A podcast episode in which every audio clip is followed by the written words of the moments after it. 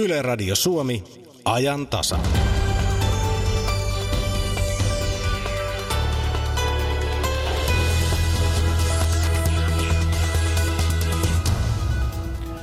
Ripulitaudit vievät vuosittain hengen jopa yli 500 tuhannelta lapselta ja vaikeuttavat monin tavoin elämää paljon useammalta. Suomalaiset vapaaehtoiset ovat mukana mielenkiintoisessa tutkimuksessa. Myös alati kehittyvän teknologian suuntaan katsotaan, kun halutaan ennaltaehkäistä sairauksia. Mitä sanoisit ihon alle asetettavasta implantista, joka seuraa sydämesi toimintaa? Jos tiivistämme pääministeri Juha Sipilän viikonlopun mietteet keskustan risteilyllä, voisimme sanoa, että toimittajat ovat pääministerin mielestä maailman herkin ammattikunta, joka on vieläpä tehnyt hänestä konnan. Mitä tästä ajattelevat median asiantuntijat? Aloitamme taivaallisesta tapahtumasta 130 miljoonaa vuotta sitten. Kuunteletpa ajantasaa perinteistä radiosta tai Yle Areenasta millä tahansa välineellä. Studiossa on Jari Mäkäräinen toivottamassa hyvää aamupäivää.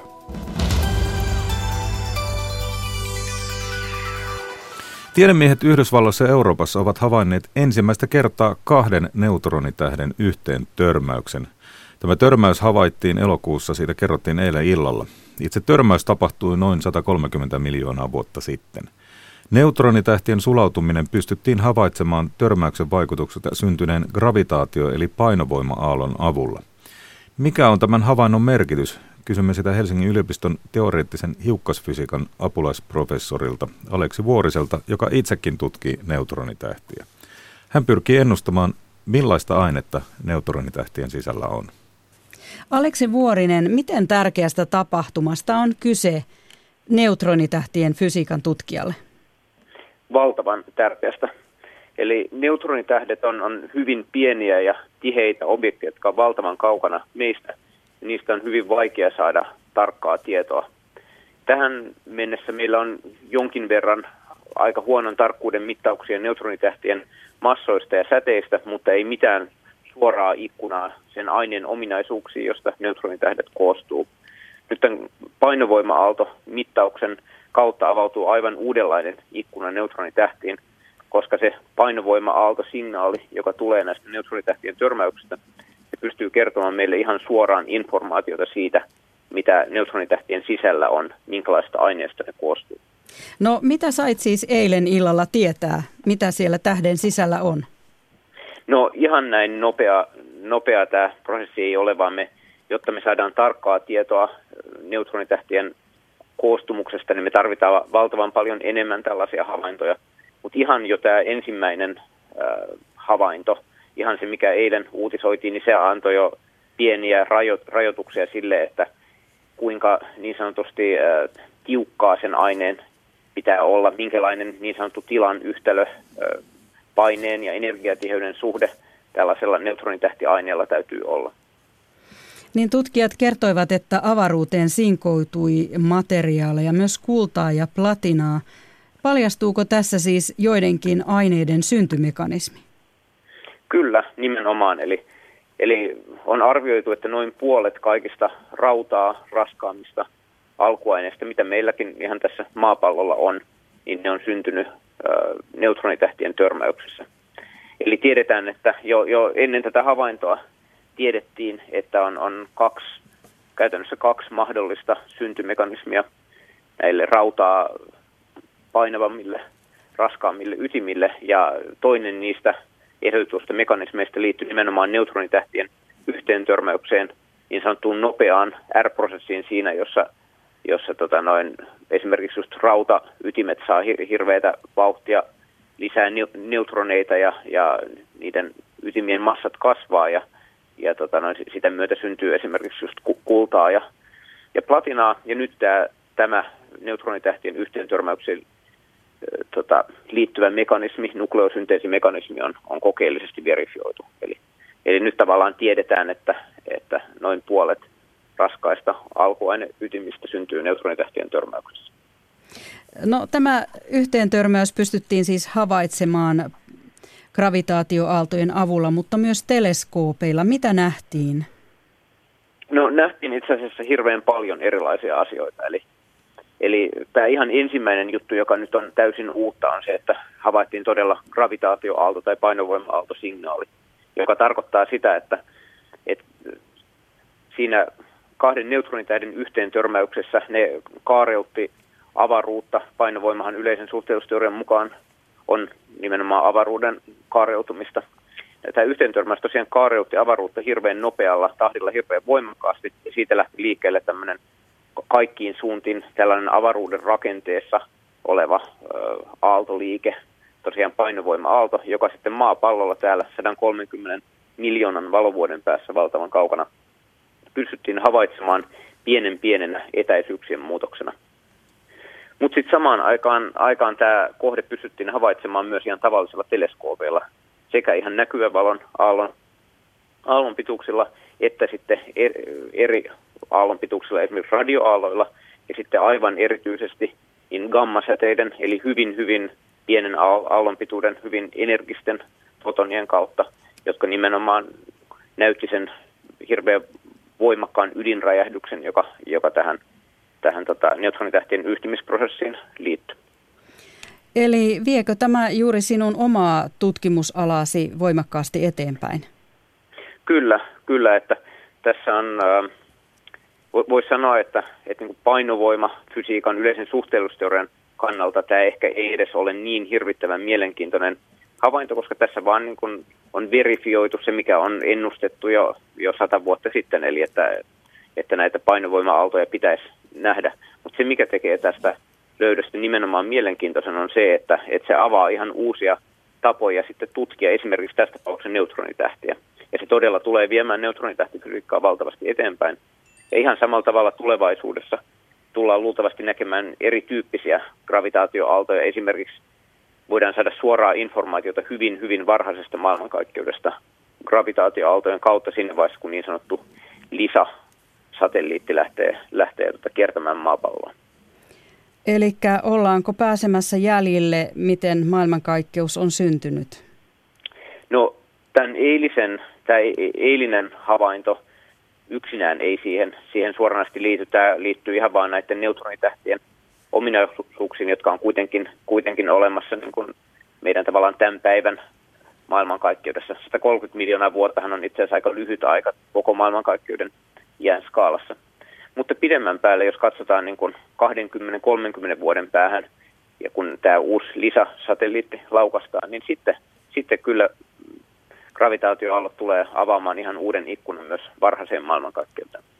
Milloin tämä lisää laukaistaan? Muistaakseni tällä hetkellä puhutaan 2030-luvun puolivälistä, mutta näin kun puhutaan tämmöisistä projekteista, näin isoista projekteista, jotka ulottuu parinkymmenen vuoden päähän, niin nämä arviot on aina vähän summittaisin. Painovoima eli gravitaatioaallot löydettiin kaksi vuotta sitten ja niiden löytäjät saavat tämän vuoden fysiikan Nobel-palkinnon. Apulaisprofessori Aleksi Vuorinen, millainen merkitys on painovoima-aaltojen löytämisellä? Kyllä sillä on va- valtava merkitys fysiikalle ja eri fysiikan aloille. Eli ihan en, ensimmäinen merkitys liittyy siihen, että Einsteinin vanha ennuste näytettiin toteen ja, ja yleinen suhteellisuusteoria tiedetään oikeaksi painovoiman teoriaksi vielä varmemmin kuin, kuin kolme vuotta sitten. Mutta sitten toisaalta niin se kaikkein tärkein antigravitaatioaalto-havainnolla fysiikalle on mun nähdäkseni se, että se tulee pitkällä tähtäimellä avaamaan ihan uusia tapoja tutkia erilaisia avaruuden kohteita. Nyt eilen saatiin jo uutta informaatiota neutronitähdistä ja tulevaisuudessa tullaan myös saamaan uutta informaatiota esimerkiksi varhaisesta maailmankaikkeudesta. Näin kertoo teoreettisen hiukkasfysiikan apulaisprofessori Aleksi Vuorinen Helsingin yliopistosta. Kaja Kelman haastatteli. Tämä on ajan tasa. Sitten puhumme ripulista. Ripulitaudit vievät vuosittain hengen jopa yli 500 000 lapselta ja vaikeuttavat monin tavoin elämää paljon useammalta. Hyväkuntoinen turisti selviää saman bakteerin aiheuttamasta ripulista pienellä epämukavuudella, mutta jo valmiiksi huonokuntoinen aliravittu lapsi saattaa siis jopa kuolla. Yhden bakteerin, etekin enterotoksigeenisen kolibakteerin osalta ollaan päästy jo testaamaan kenttäolosuhteissa. Myös suomalaiset ovat tärkeä osa tutkimusta. Parhaillaankin on vapaaehtoisia Länsi-Afrikan Beninissä kokeilemassa, toimiiko rokote. Tervetuloa studioon Ylen toimittaja Jussi Nygren. Kiitos. Olit ensimmäistä vapaaehtoista joukossa, mutta ennen kuin kuulemme sinun kokemuksistasi, niin kuunnellaan, mitä tutkimusta johtava lääkäri, infektiosairauksien professori Anu Kantele Helsingin yliopistosta sanoo näistä ripulitaudeista. No ripuli itsessään on oire, Eli kyseessä voi olla pöpön aiheuttama ripuli tai sitten voi olla muusta syystä aiheutuva ripuli, vaikka jos on tulehduksellinen suolistosairaus tai muu. Mutta jos me ajatellaan tämmöistä pöpön aiheuttamaa tautia, niin se voi olla bakteerin, viruksen tai loisen aiheuttama se ripuli. No, tässä tutkimuksessa kyseessä on ETEC eli enterotoksigeeninen kolibakteeri. Mikä se on ja mitä se oikein aiheuttaa? No se on yksi näistä ripulibakteereista, ehkä niistä bakteereista yleisin. Jos me ajatellaan tavallista matkailijaa, niin se voi aiheuttaa yleensä itsestään ohimenevän ripulin, joka kestää päivän pari tai voi olla ihan muutaman tunninkin vaan. Sitten jos me ajatellaan kehitysmaiden lapsia, jotka on, on muutenkin, tietysti lapset on aina herkempiä ripulille, mutta jotka on lähtökohtaisesti aliravittuja, niin heille se voi olla ihan kohtalokas. No, miten se tarttuu? Se tarttuu saastuneen ruoan ja juoman välityksellä. Eli se, mitä me syödään tai juodaan, ei ole puhdasta. Että se on se tavallisin tartuntareitti. Miksi se on niin, että, että tuota, sille kehitysmaa aliravitulle lapselle se on niin vaarallinen?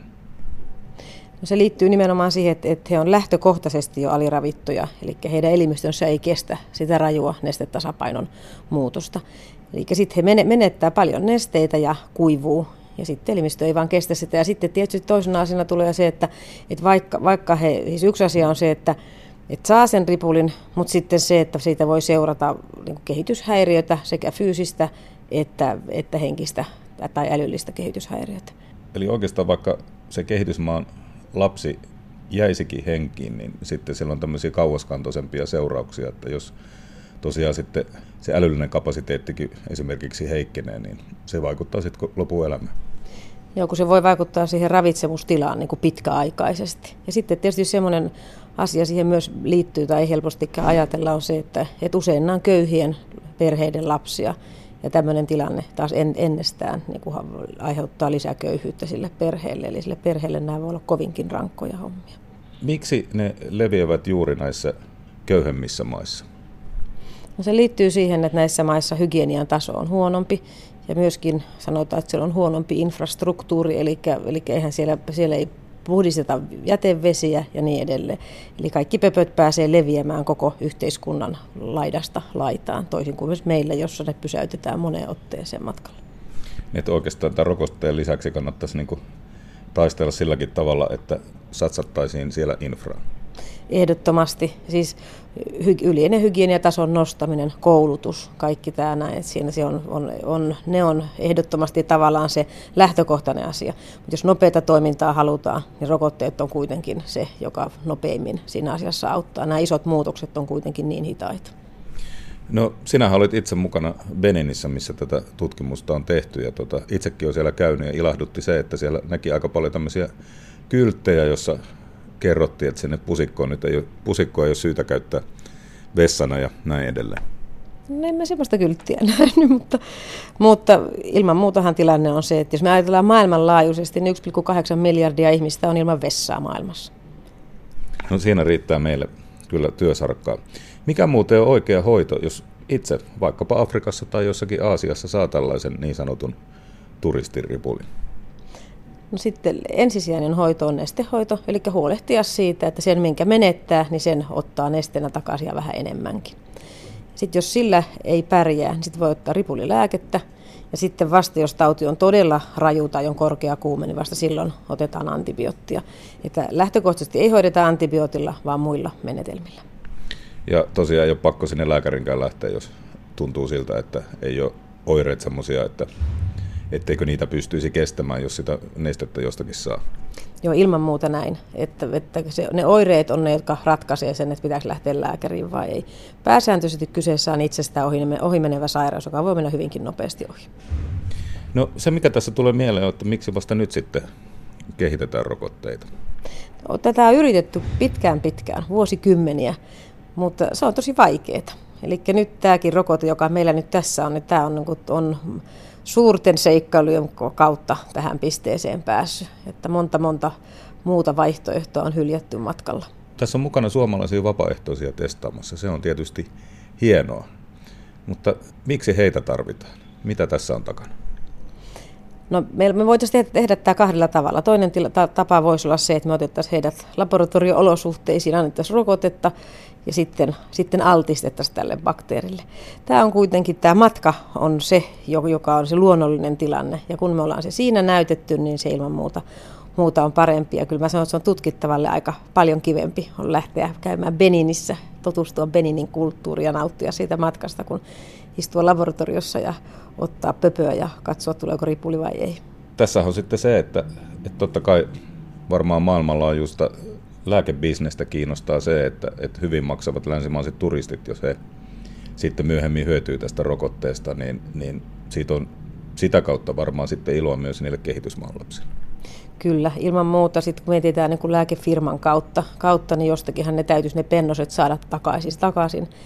Et, ja, mutta ja toisaalta tämän tapaisia rokotetutkimuksia ei firmat yleensä lähde tekemään, koska ei, tämä, ei ole mitään hyvää bisnestä. Et näissä on yleensä takana sitten joku Bill ja Melinda Gates Foundation tai, tai muita tämmöisiä säätiöitä, jotka antaa, antaa rahaa näihin tutkimuksiin. Kuinka suuri rooli tällaisella säätiöllä nykyään on tämän kaltaisessa tutkimuksessa? Niillä on merkittävä, merkittävä rooli, että kyllä kaikissa, esimerkiksi kaikissa ripulirokotetutkimuksissa, isoissa tutkimuksissa he on jollakin tavalla mukana. No jos kaikki menee hyvin, niin milloin tämmöistä rokotetta voisi odottaa saavansa? No parhaimmillaan viiden vuoden päästä. Kauanko tätä on tähän mennessä tutkittu? No tässä on ollut, ollut on jo kauan aikaa sitten on kehitetty semmoinen suun kautta annettava kolerarokote, joka meilläkin on käytössä. Ja sitten sen jälkeen siitä on kehitetty ensimmäisen polven ETEC-rokote. Ja sitten, sitten kun se osoitti tehoa kenttäkokeessa, niin sen jälkeen siirryttiin tähän toiseen polveen. Eli tämä on niin kuin selkeästi parannettu versio vielä siitä edellisestä. Et kaiken kaikkiaan me puhutaan ehdottomasti kymmenistä vuosista. Miltä tämän tutkimuksen kanssa näyttää juuri nyt? Miten tutkimus on sujunut?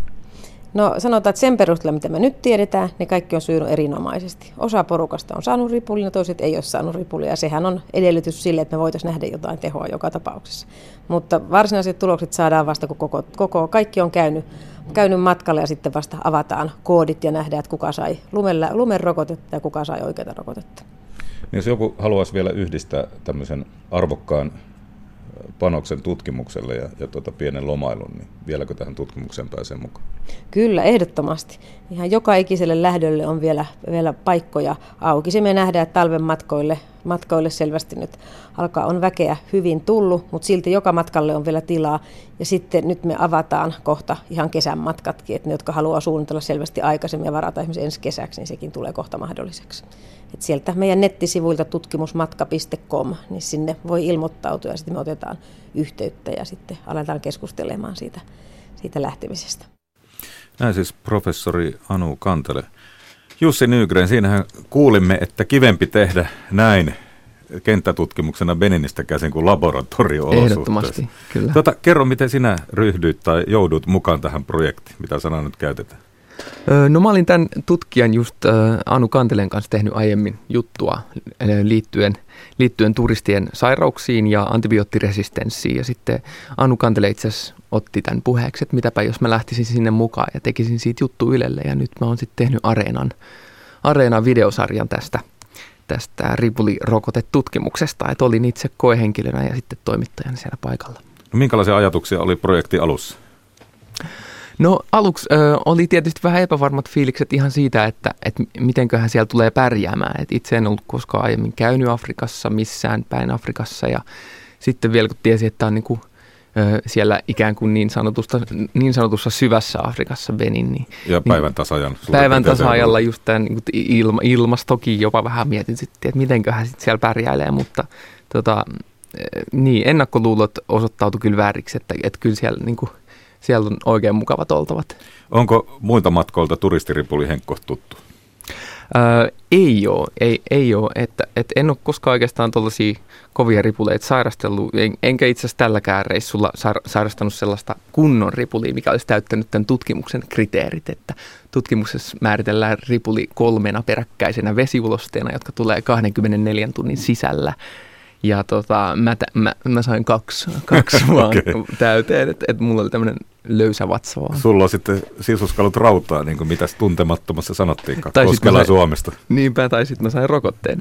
Niin, totta. niin. Sähän et tiedä. Mähän Eikä tiedä. kukaan tiedä. Ei, niin kukaan meistä koehenkilöistä ei tosiaan tiedä, että niin saatiinko me rokote vai Anu Kantellekin sanoi, että se vasta sitten tut, jossakin vaiheessa tutkimusta sitten koodi avataan ja tiedetään. Kyllä, joo, että tässä voi mennä vielä vuosi tai kaksi ennen kuin mä saan tietää, että sainko mä tosiaan tätä rokotetta. Tota, mennään sitten Beniniin, tai missä tätä tutkimusta tehtiin. Mitä sanot maasta ja kansasta? No siis Beninhan on tosi rauhallinen paikka. Siellä on, tota, siellä, siellä on ollut pitkään rauhallista ja siellä on ja tavallaan se on aika kehittynyt maa. Mä muistan, kun mä kävin siellä, niin paikalliset sanoivat, että, että koska täällä ei ole kultaa, öljyä tai timantteja, täällä on vaan köyhiä afrikkalaisia, niin tämä ei ole sille intohimojen kohde, että sen takia rauhallista. Joo, joo ei, ei siellä, siellä ei ole kyllä mitään niin pelättävää tavallaan niin kuin turistilla. Niin et, et, et to, todella, todella mukava paikka. Jotkut sanoo mulle, että tämä on vähän niin kuin Africa for Idiots. Joo, no ehkä näin voisi sanoa, joo. Hyvä joo. tapa aloittaa tutustuminen sinne ja kulttuureihin ja näin. Joo, jos, jos on jotain tällaisia pelkoja liittyen Afrikkaan, niin mä suosittelen nimenomaan tähän tutkimukseen liittymistä, koska sitten sinne lähtee lääkäri mukaan ja, ja näin, että se on niinku, tavallaan tämä on nyt tämmöinen nimenomaan Africa for Dummies. Sit, sittenhän siellä Villa Karo, joka on tämä suomalais-afrikkalainen kulttuurikeskus Grand Popossa, missä tekin Grand Popossa olitte, niin niin tota, hehän myös aika hyvin tutustuttaa siellä kulttuuriin, ihmisiin ja tarvittaessa järjestää erilaisia matkoja ja, ja tällaista, eikö vaan? Kyllä, joo. joo oli, siellä on hyvät kontaktit tähän niin kuin paik- paikalliseen meininkiin ja, ja meillekin koehenkilöryhmälle oli sitten järjestetty tällaisia tutustumisia esimerkiksi voodoo-seremonioihin. Käytiin tällaisessa Zhang Beto suojelija henkiseremoniassa, missä tavallaan tota, nämä Changbetot on tällaisia niin kuin ikään kuin kylän poliiseja, että ne suojelee, suojelee kylää ja me, me sitten seurattiin ja vähän osallistuttiinkin miltä, Miltä voodoo tuntui? Kerro vähän siitä. Se on semmoista, mihin kyllä ei kovin moni pääse mukaan. Niin, no siis kyllä siinä on jonkun aivan niin kuin uuden ja vieraan äärellä. Sitten kun, sit kun mäkin tota kävin esimerkiksi tapaamassa näitä voodoo-pappeja siellä, vähän haastattelin heitä ripulihoidoista esimerkiksi, miten he hoitaa no, Miten he hoitaa? No No yksikin tota, mm, pappi kertoi, että tällaisia, tällaisista lehdistä tehdään tällainen keitos ja sit sitä juodaan.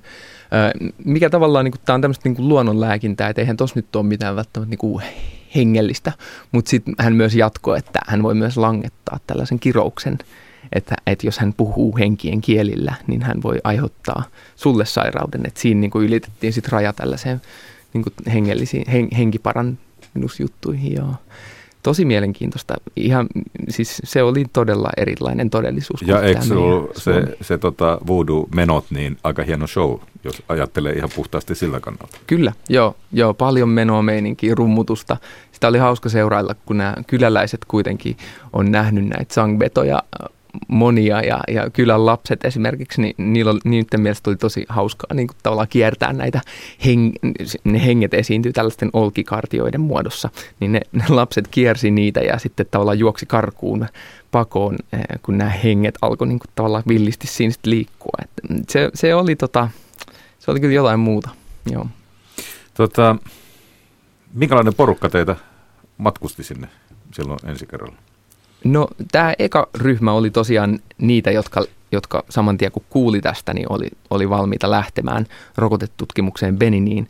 Eli, eli aika ennakkoluuloton porukka siellä oli. Meitä oli 20 ja tota, aika monet oli matkustanut paljon. Että siellä oli esimerkiksi yksi oli entinen rauhanturvaaja ja toinen oli ollut niin, lääkärinä, lääkärit ilman rajoja järjestössä ja et oli, oli tällaista taustaa ihmisillä paljon, mutta sitten aika harva oli käynyt tällä alueella, Länsi-Afrikassa tuolla rannikolla, niin se, oli kuiten, se on kuitenkin semmoinen vieraampi alue, eikä siellä sitten paljon turismia olekaan. Niin kuin, että. Ja ihmetyttää vähän se, että ei ole enempää, koska siellähän on tosi upeeta, siis äh, niin kuin luonto on hieno, ihmiset on mukavia, siellä Kyllä. on Atlantin aallot. Ja... Kyllä, joo, joo, viilentävä Atlantin tuuli koko ajan, silleen pyyhkii siellä. Niin. Joo, siis suosittelen kyllä maahan tutustumista. Miten itse tutkimus siellä sujui? Kakat, kakka sitten purkkiin, eikö miten se pitää kertoa? Kakattiin purkkiin tarvittaessa, joo. Tää, siellä siellä tota, paikan päällä niin me annettiin yksi tällainen ulostenäyte neljäntenä päivänä kaikkiaan tulosten näytteen, vaikka ei olisi tullutkaan ripuli. Ja sitten tarvittaessa, jos tuli ripuli, niin sitten, sitten annettiin lisää näytteitä. Ja tota, näitä näytteitä sitten toimitettiin laboratorioon, joka on rakennettu sinne tätä tutkimusta varten.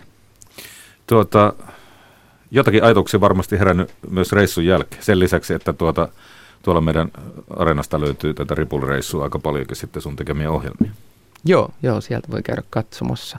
Joo, siis miettinyt, että mikä tässä on ollut niin kuin erityistä tässä reissussa, niin ky, kyllä, se, tota, kyllä se varmaan kaikille meille koehenkilöille se tarkoitti vähän jotain muutakin kuin tällaista ihan perusturistimatkaa. Et, et kyllä siinä niin kuin tavallaan se rokote, rokotteen kehittäminen ja siinä mukana oleminen oli meille tärkeää. Että et tavallaan, että oltiin mukana pienenä, mutta tärkeänä osana tällaisessa rokot, rokotteen kehittämisessä. Ja aikana, jos se esimerkiksi viiden vuoden päästä saa, saadaan, niin on varmaan semmoinen aika hyvä mieli siitä, että on edesauttanut sitä, että, että miljoonat lapset kehitysmaissa esimerkiksi voi todella saada merkittävän avun elämäänsä. Toki, joo, joo, kyllä se on sellainen, mitä, mikä meillä oli mielessä. Ja, ja mä luulen, että monilla ihmisillä saattaa olla vähän semmoisia ristiriitaisia tuntemuksia siitä, että et, et onko ok vaikka ma- matkustaa niin kuin rikkaana suomalaisena johonkin todella, todella köyhään maahan ja näin. Niin tässä oli tavallaan tällainen eri, eri tavalla niin kuin oikeutus sille matkalle. Ja niin kuin tuossa professori Kantelekki sanoi, niin tutkimus jatkuu ja vielä tarvitaan vissi vapaaehtoisia kakkaajia Afrikkaan. Kyllä, joo, sinne vaan mukaan. Suosittelen kyllä. Ja se oli, oliko se tutkimus? Tutkimusmatka.com, sieltä löytyy lisää tietoa tästä. Kiitoksia Jussi Nygren ja suosittelen myös Yle Areenassa Jussin tekemiä juttuja, jotka löytyy otsikon Ripuli-reissu alta. Tämä on ajan tasa. Jatkamme terveysasioilla. Mitäpä sanoisit implantista, joka laitetaan ihon alle seuraamaan sydämen toimintaa? Kuulostaa ehkä vähän science fictionilta, mutta ihonalainen kapseli saattaa olla jo lähitulevaisuudessa ihan yleinen apuväline sairauksien seurannassa ja varsinkin ennaltaehkäisyssä. Terveysteknologian keksinnöistä haetaan apua muun muassa kustannusten kasvuun, mutta niissä on potentiaalia myös vahvoiksi vientituotteeksi. Näin sanoo professori Raimo Sepponen Aalto-yliopiston sähkötekniikan korkeakoulusta. Sepponen ennakoi, että jatkossa yhä suurempi osa terveydenhuollon kuluista jää ihmisten omalle kontolle. Siksi myös sairauksien ennaltaehkäisystä tulee entistä kannattavampaa bisnestä. Suurin syy on tietysti se, että mikä tahansa näistä kroonisista sairauksista, niin kuin valtimokovettuma, diabetes, neurologiset sairaudet, syöpä, on yksilön kannalta ja perheen kannalta ja omaisten kannalta äärimmäisen ikäviä. Toinen syy on se, että yhteiskunta ei pysty tulevaisuudessa enää tätä kustannuskasvua kestämään. Ja se johtaa siihen, että vähitellen meillä on yksilöiden on otettava enemmän vastuuta paitsi omasta terveydestään, myös oman sairauksiensa kustannuksista. Ei, ei voida olettaa, että yhteiskunta maksaa näitä kalliita hoitoja, joita nyt täsmä, täsmähoidoiksi kutsutaan ja joita tulee yhä enemmän ja enemmän, mutta jokaisen tämmöisen täsmähoidon hintaluokka alkaa niin kuin sadoistuhansista euroista aina miljooniin euroihin asti. Mutta pelkkä mittaaminen ei riitä. Näitä uusia teknologioita tulee, implantteja ihon alle, mittaamaan vaikkapa sydämen toimintaa, mutta se pelkkä mittaaminen ei riitä. Tarvitaan jotakin muutakin, neuvontaa. Tarvitaan just neuvontaa, mutta etenkin motivaatiota sitten, että ihmiset muuttaa elintapojaan ja, ja, ja ravintoaan. Ja tästä meillä on menestystarinoita, esimerkiksi Pohjois-Karjala-projekti. Toinen menestys on ollut hammastahna ja hammasharjojen käyttö ja hammastahnan fluoraaminen. Suolan käytön vähentäminen, mikä osalta oli tätä Pohjois-Karjala projektin vaikutusta, tupakoinnin väheneminen. Siis meillä on hyviä keisejä jo, että ollaan menty hyvään suuntaan. Nyt pitää vaan puuttua esimerkiksi nimenomaan tähän lihomiseen ja rasvottumiseen. Professori Raimo Sepponen, olet ollut kehittämässä aikanaan maailman ensimmäisiä magneettikuvauslaitteita sisäisen verenvuodon havaitsemiseen 70-luvun lopulla. Sitten olet ollut opetus- ja tutkimustyössä ensin teknillisessä korkeakoulussa ja nyttemmin Aalto-yliopistossa jo noin parikymmentä vuotta. Olet opettanut tuotekehitystä. Millä metodeilla uusia käyttökelpoisia kaupallistettavia keksintöjä syntyy? Mitä siihen vaaditaan? Yksi, minkä silloin magneettikuvauksen kehityksessä opin, on, että näillä tuotteilla täytyy olla asiakas. asiakas on se kuningas ja, ja e, että me pystytään niin kuin uusia tuotteita kehittämään, meidän täytyy tietää maali, mitä me ollaan kehittämässä. Eli tärkeintä on ensinnäkin löytää se asiakasryhmä, löytää tälle asiakkaan joku ongelma, määritellä se asiakkaan kanssa. Usein ei asiakas edes pysty määrittelemään ihan tarkasti, mikä hänen ongelmansa on, mutta koitetaan katsoa hänen niin kuin päivän rutiinien taakse, että mikä se saattaisi olla. Ja sen jälkeen tämän asiakkaan kanssa määritellyn maalin mukaan, niin sitten aletaan kehittää sitä. Useinkaan nämä uudet tuotteet ei lähde siitä, mitä he itse on tehnyt kehitystyössä. Eli semmoinen käsitys, että tehdään kauheasti tutkimusta ja siitä jatkona tulee sitten uusi tämmöinen uusi hieno tuote. Joskus käy näin, mutta yleensä se on tämmöinen niin kuin transversaalinen prosessi, eli, eli lähdetäänkin pois siitä omalta linjalta ja katsotaan ne parhaat kompromissit tämän ongelman ratkaisemiseksi. Luovuutta siis tarvitaan. Professori Raimo Sepponen, terveysteknologia on ollut viime vuosina, vuosikymmeninä valtavan nopeasti kasvava ala Suomessa. Vienti oli viime vuonna yli 2 miljardia euroa. Minkälaisia panostuksia tarvittaisiin, jotta terveysteknologia-ala voisi kukoistaa parhaalla mahdollisella tavalla Suomessa? No joskus mä arvioin, että, että, että se magneettikuvaus ennen kuin siitä tuli menestys, sitten aloitettiin 70-luvun loppupuolella ja menestys tuli 90-luvun alkupuolella. Siihen meni silloin noin 150 miljoonaa markkaa. Onneksi siinä välissä instrumentti sitten New Yorkin pörssiin ja sieltä saatiin 250 miljoonaa markkaa muistaakseni. Eli, eli me ei nyt ihan sillä lailla kaikkea, kaikkea onnistuttu tuhlaamaan. Mutta me puhutaan niin kuin aikajänteistä, jotka on useita vuosia. Viisi vuotta tällä alalla on aika lyhyt aika. Ja puhutaan kuitenkin niin kuin tuotekohtaisesti pienestäkin tuotteesta, niin miljoona panoksista, mutta todennäköisesti niin kuin muutaman kymmenen miljoonan panoksista. Mutta ei kuitenkaan niin suurista panoksista kuin esimerkiksi lääkekehityksessä. Eli jos me otetaan se maali selville, mihin me ollaan menossa, eli se tarve määritellään hyvin ja me tehdään yhteistyötä asiakkaan kanssa, niin tämä riski epäonnistua on aika pieni loppujen lopuksi niin kuin monen muun, muuhun alaan nähden, koska täällä pystytään nämä määrittelyt tekemään paremmin kuin esimerkiksi vaikka muodissa. Mistä me tiedetään, meneekö lyhyt puntti tänään kaupaksi vai pitkä puntti. Se, se on ihan abstrakti juttu, mutta asiakastarve on määriteltävissä. Työtä se vaatii, mutta aika hyvin. Eli tähän kannattaisi laittaa niitä niukkoja varoja, mitä on, koska ala ei varmasti ei ainakaan ole kuihtuva ala.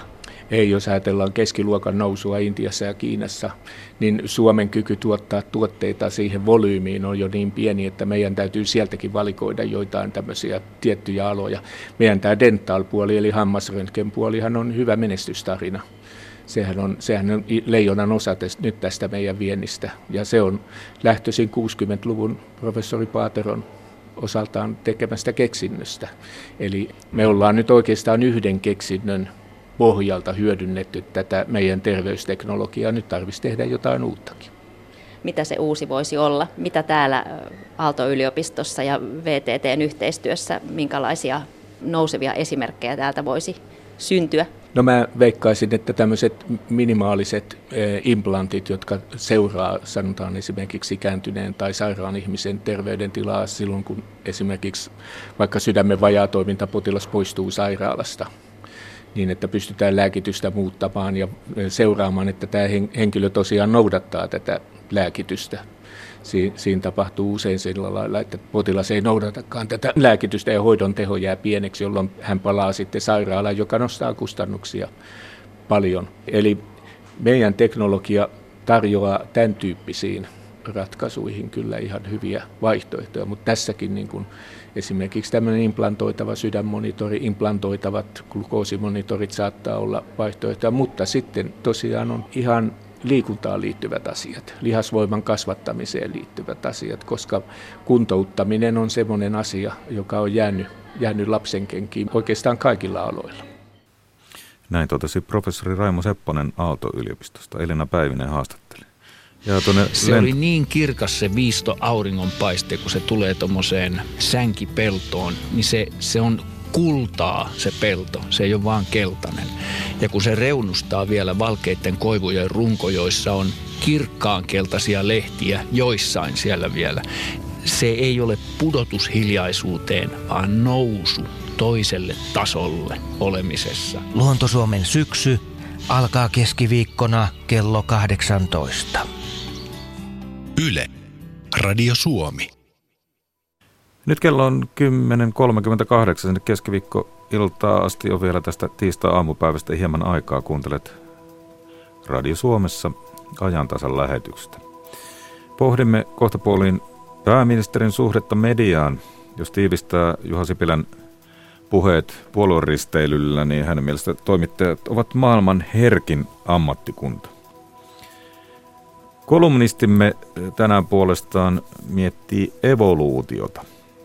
Ennen kuin päästään sinne asti, niin kuullaan myös, mitä on tarjolla yle.fi nettisivulla, mutta sitä ennen Anna Keränen tuli studioon kertoa, mitä kello 11 jälkeen Suomen radiossa on tarjolla. Suomen radio keskittyy tänään tai lähtee liikkeelle tuossa 11 jälkeen vakavalla asialla. Eilen, eilisen päivän aikana somessa on näkynyt paljon aihetunniste Me Too, eli minä myös. Ja tässähän on kyse siitä, että naiset, varsinkin naiset, myös miehet tuovat esille kokemaansa seksuaalista ahdistelua ja väkivaltaa. Eli tällaisella aiheella lähdetään liikkeelle.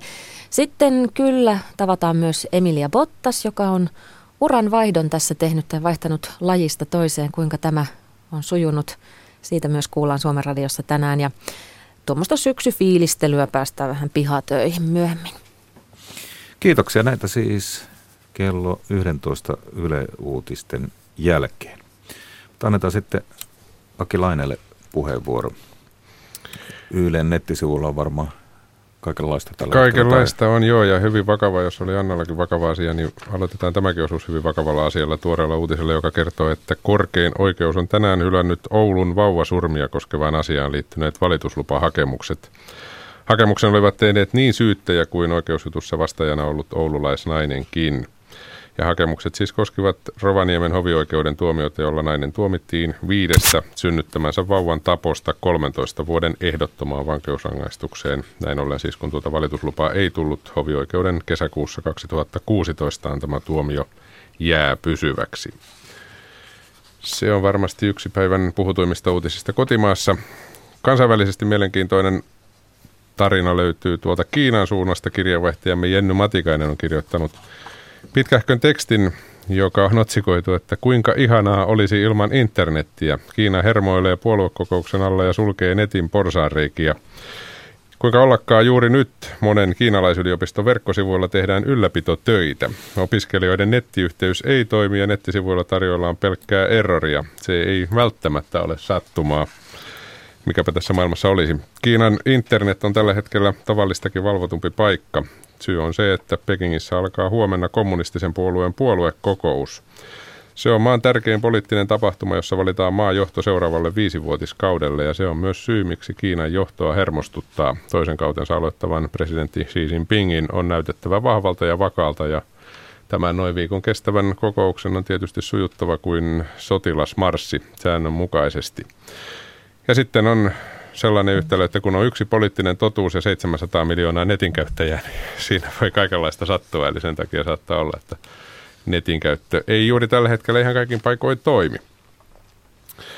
Kotimaasta eilen, kun hehkutettiin niitä syksyn hyviä puolia, niin todetaan nyt ensin sellainen vähän huonompi puoli, mikä on tullut ilmeisesti aika monia vastaan, varsinkin tuolla mökeillä ja maaseudulla, että polttopuut homehtuvat jatkuvassa tihkussa – Täältä netistä Ylen verkkosivulta löytyy polttopuukauppiaan vinkit oikeaoppiseen säilytykseen. Nythän on sellaiset kelit tai säät, nimenomaan säät, että polttopuut eivät pysy kuivana edes katoksen alla. Home on ongelma sisällä, vaikka se olisi klapipinossakin se home.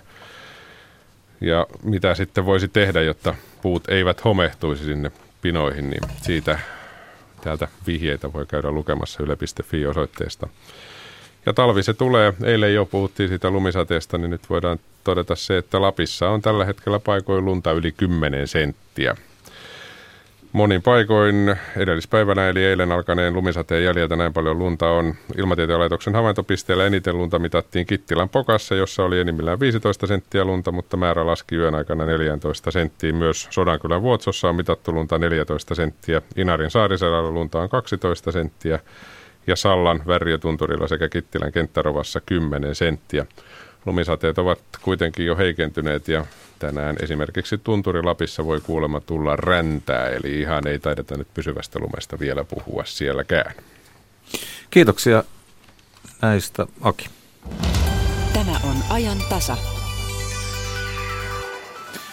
Pääministeri ja keskustan puheenjohtaja Juha Sipilä pohti puolueensa puolueen risteilyllä melko suorasanaisesti hänestä syntynyttä mielikuvaa ja suhdettaan mediaan.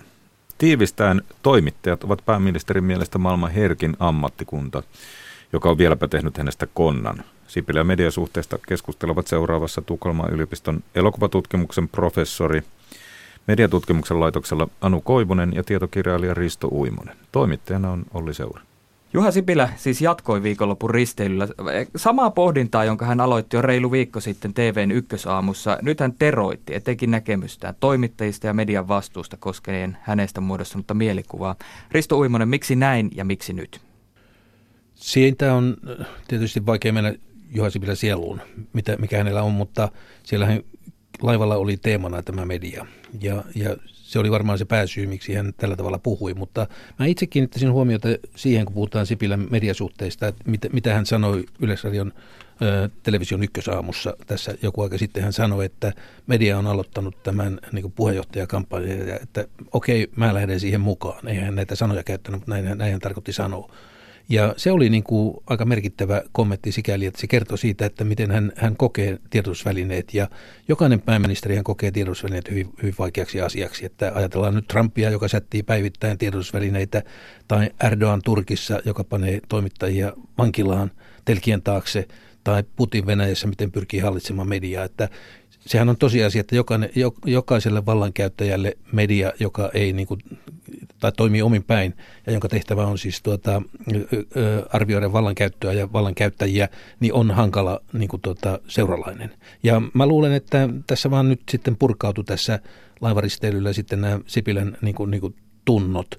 Mutta sitten voi kysyä myös sitä, että, että tuota, missä määrin hän nyt, kun hän aloitti tämän tämän puheenjohtajakampanjan median yllyttämänä, missä määrin hän käyttää sitten hyväksi tätä viestintästrategiassa, että hän niin tavallaan uhriutuu ja sillä, sillä kerää sympatiaa. Ja tilannehan on keskustan kannalta vaikea, koska puolueen kannatus on pudonnut tuonne 16 prosenttia ja koko se Sipilä hype on, on kadonnut ja, ja tuota, tästä on aika vaikea nousta.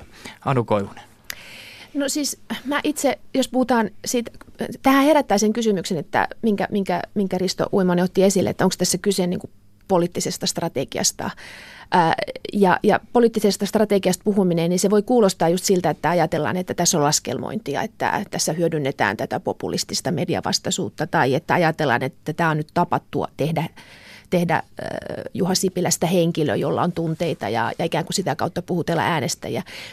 Ja sitten toinen, toinen niin kuin tulkinta on se, että, että, että Juha Sipilä on tavallaan juuttunut tämmöiseen loukkaantumisen tunteeseen, joka, joka, joka, joka korostui viime, viime talven aikana, kun hänen näitä henkilökohtaisia sidoksia käsiteltiin. Ja tavallaan se on se, se on niin kuin yksi tulkinta, että, että joka, jonka tavallaan tämä keskustan sisäisen sähköpostiviestistelyn paljastuminen julkisuuteen eilen myös kertoo, että, että siinä ei ole välttämättä kauhean niin kuin syvää analyysiä siitä, että onko tämä hyvä strategia muistuttaa kansalaisia vuoden takaisista lehtijutuista tai huonoista ingresseistä tai detaljeista, että et, että, ja mä itse vierastan tällaista niin kuin psykologisoivaa tu, tu, puhetapaa poliitikoista, että poliitiko, niin kuin ajatellaan, että pääministeri olisi tunteen vallassa eikä toimi valitulla tavalla. Että tässä on varmaan ehkä molempia mukana pakko kysyä, kun eilen tosiaan kävi vielä hieman nolosti, ellei kyse ollut tahallisuudesta. Iltalehden mukaan keskusta eduskuntaryhmästä lipsahti aamulla kahteen kertaan sisäistä postia muille puolueille ja medialle, ja niissä toivotaan, että Sipilä lopettaisi kiukuttelun ja puheet ukon vaihtamisesta.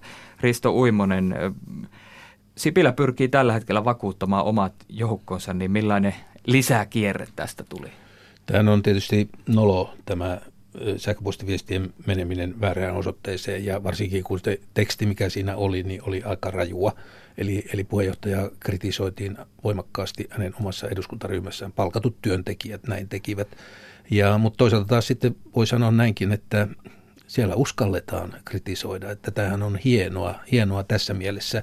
Mutta tuota, tässähän sano, tässä viesteissähän paljastui se totuus, että ei ole fiksua heittäytyä tukkanuotta sille median kanssa ja minä tiedän, että Juha Sipilä tietää tämän, mutta niin kuin tuota, ihmiset, pääministerikin ovat ihmisiä ja kaikki, kaikki ne ovat vuorollaan loukkaantuneet mediaan, että tämä on niin kuin sillä tavalla ymmärrettävä tämä käytös, vaikka se ei ole fiksua ja varsinkin sitten ruveta, ruveta yksittäisiä toimittajia nimeämään, niin se on, se on epäviisasta. Mutta onko niin, että ei ole fiksua ryhtyä tukkanuotta sille median kanssa, koska on myös poliittisia liikkeitä, jotka elävät tästä vastakkainasettelusta?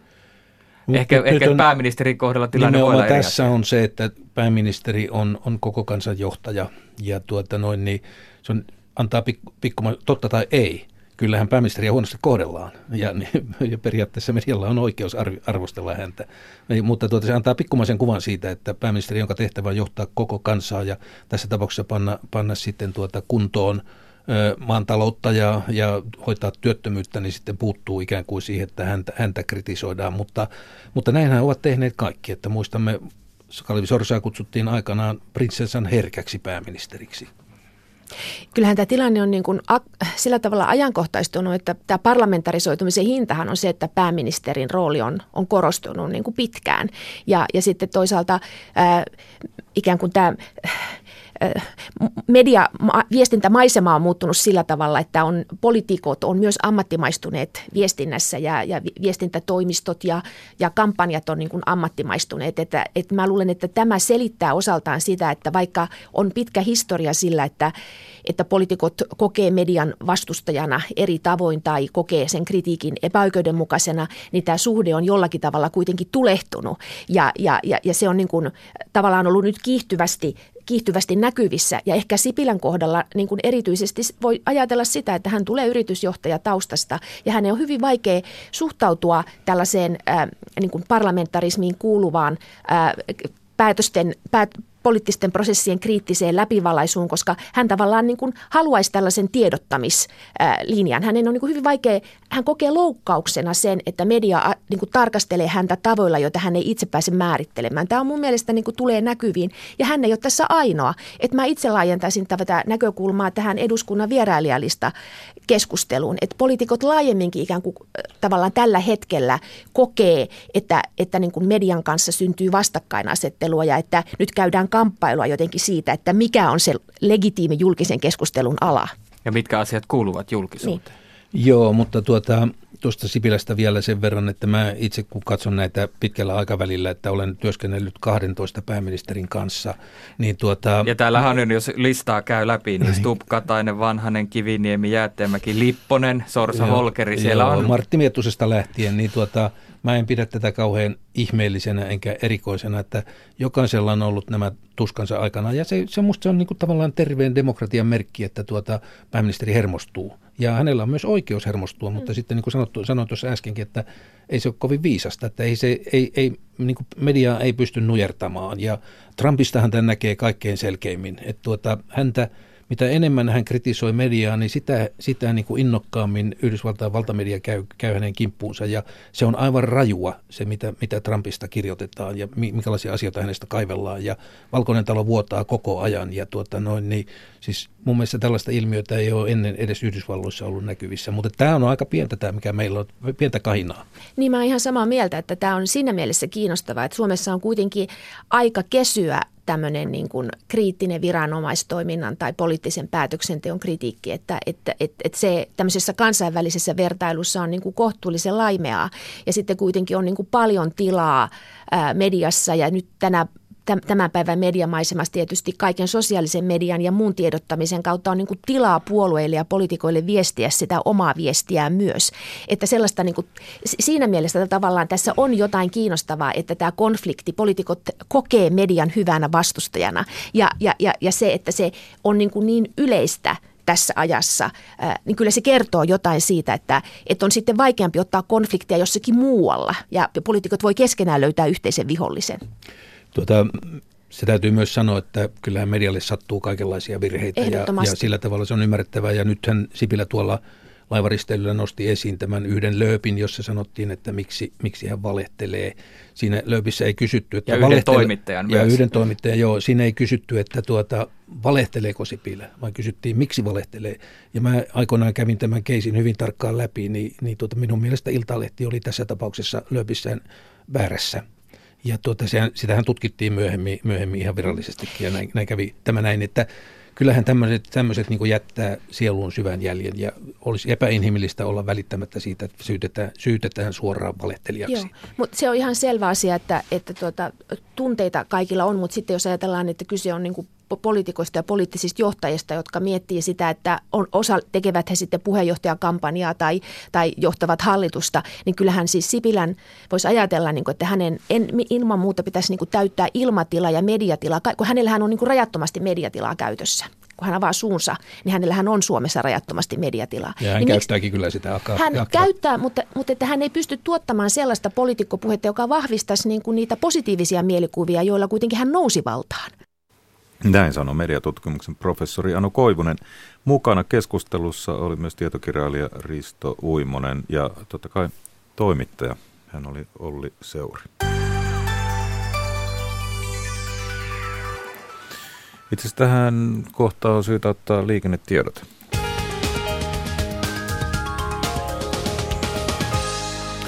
Liikennetiedote tielle 40 Turun ohikulkutielle siellä Orikeuden risteys sillalla noin kello 11 kulkee korkea erikoiskuljetus ja menee hetkellisesti väärään suuntaan ramppia ylös. Noin kello 11 Turun ohikulkutiellä Orikedon risteyssillan kohdalla väärää, väärää suuntaan ramppia ylös menevä erikoiskuljetus. Siellä ohjataan liikennettä.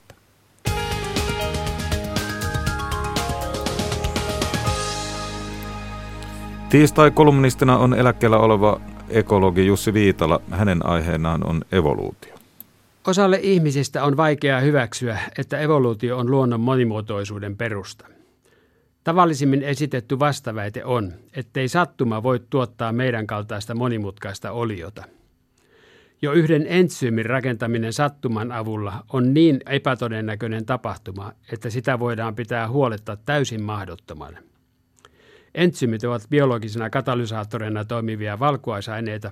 Ne saavat aikaan kemiallisia reaktioita, jotka muutoin vaatisivat korkeita lämpötiloja ja suuria paineita. Yllämainitun päättelyn harha johtuu siitä, että meitä ja muita lajeja pidetään tavoiteltuina lopputuotteina, ja siksi prosessia katsotaan väärästä suunnasta. Evoluutiolla ei ole tavoitetta. Se on päättymätön prosessi, joka jatkuu niin kauan kuin maapallolla on elämää. Mikään laji ei ole evoluution päätepiste, ei myöskään ihminen. Kun katsotaan sen edellä mainitun entsyymin kehitystä toisesta suunnasta, mahdottomuuden harha häviää. Evoluutio perustuu kilpailuun. Se on mekaaninen tapahtumasarja, jossa sattumavaraiset mutaatiot tuottavat aineesta luonnonvalinnalle. Jokainen muutos, mikä tahansa, joka vähänkin tehostaa entsyymin toimintaa, antaa sen kantajalle kilpailuedun ja se saa enemmän jälkeläisiä kuin kilpailija. Jokaisessa vaiheessa on rajaton määrä mahdollisuuksia ja sattuma ja luonnonvalinta määräävät, mikä niistä toteutuu. Tällaisten vähittäisten muutosten ansiosta entsyymit samoin kuin populaatiot muuttuvat. Kun aikaa on ollut neljä miljardia vuotta, vähittäiset muutokset ovat ennättäneet tuottaa koko elämän jatkuvasti muuttuvan monimuotoisuuden. Toisessa maailmassa evoluutio tuottaisi täysin erilaisia ratkaisuja. Evoluutio tuottaa vain kilpailun voittajia. Elämän kehitystä yhdestä alkumuodosta todistaa geneettisen koodin yleismaailmallisuus. Bakteerin geeni toimii ihmisen solussa ja päinvastoin. Evoluutio on ollut vähittäistä muutosta, kun satojen ja tuhansien miljoonien vuosien aikana aina paremmat geenit ja geeniyhdistelmät ovat syrjäyttäneet huonommin sopeutuneita. Joskus evoluutio voi edetä myös hyppäyksin. Huomattava joukko geenejä toimii toisten geenien säätelijöinä. Vaikka mutaatiot pääasiassa ovat haitallisia ja karsiutuvat pois, niin joskus sattuma tuottaa myös hyödyllisiä geenien muutoksia. Kun tällaisessa ehkä monen sadan geenin kanssa yhteistyössä olevassa säätelijägeenissä tapahtuu suotuisa mutaatio, Se vaikuttaa kaikkiin sen kanssa vuorovaikutuksessa oleviin geeneihin ja aiheuttaa joskus hyvinkin suuren nopean muutoksen ilmiasussa. Yksi tällaisista ohjaajageeneistä on ihmisen puheen kannalta ratkaiseva FOXP2. Se toimii yhteistyössä 300-400 muun geenin kanssa ja sen virheet estävät normaalin puheen oppimisen. FOXB2 ohjaa niin lintujen kuin nisäkkäiden laulua ja muuta ääntelyä ja aivojen muovautuvuutta. Ihmisen evoluutio koki hyppäyksen, kun meidän FOXP2-geenissämme tapahtui muista ihmisapinoista eriytymisen jälkeen kaksi hyödyllistä pistemutaatiota. Ne mahdollistivat puheen kehittymisen, siis yhden inhimillisen kulttuurin peruskivistä. Kädentaidon parantumisen kanssa se loi perustan ihmisen teknisen ja henkisen sivilisaation synnylle. On myös ehdotettu, että elämän taustalla olisi älykäs suunnittelu. Saattaa toki ollakin, mutta kovin heikkoa se suunnittelu on ollut. Ajatellaan vaikka ihmisen silmää. Minkä takia piti laittaa verkkokalvon päälle vielä hermosäikeiden, verisuonten ja hermoganglioiden sekamelska sotkemaan ja hämärtämään näkymiä? Moottoripiireissä tällaisia hätäisiä viritelmiä sanotaan pielavetisiksi, nimitys todennäköisesti pielaveden kateellisten naapureiden antama. Elämän suunnittelija ei ole suunnitellut mitään, vaan läiskynyt pielavetisiä entisten pielavetisten päälle periaatteella, kunhan jotenkin toimii. Viilataan paremmaksi sitten seuraavien sukupolvien aikana, jos on tarpeen. Tämä on juuri se tapa, millä evoluutio toimii. Tiede perustuu epäilylle. Jo yli 160 vuotta evoluutiotutkijat ovat koettaneet osoittaa Darwinin teoriaa vääräksi onnistumatta. Tiedon lisääntyessä siihen on tehty korjauksia ja täsmennyksiä, mutta evoluution periaate on pitänyt pintansa ja todistusaineisto on kasvanut niin musertavaksi, ettei sitä millään saivartelulla enää voi kumota. Evoluutio on luonnonlaki. Kolumnistina Jussi Viitala. Tämä on ajan tasa. Ja juuri loppumassa iltapäivällä pohdimme muun muassa, kuka korjaa kasvun hedelmät. Maassammehan tuntuisi olevan ainakin lyhytaikainen nousukausi. Mutta nyt tuoreita Yle Uutisia.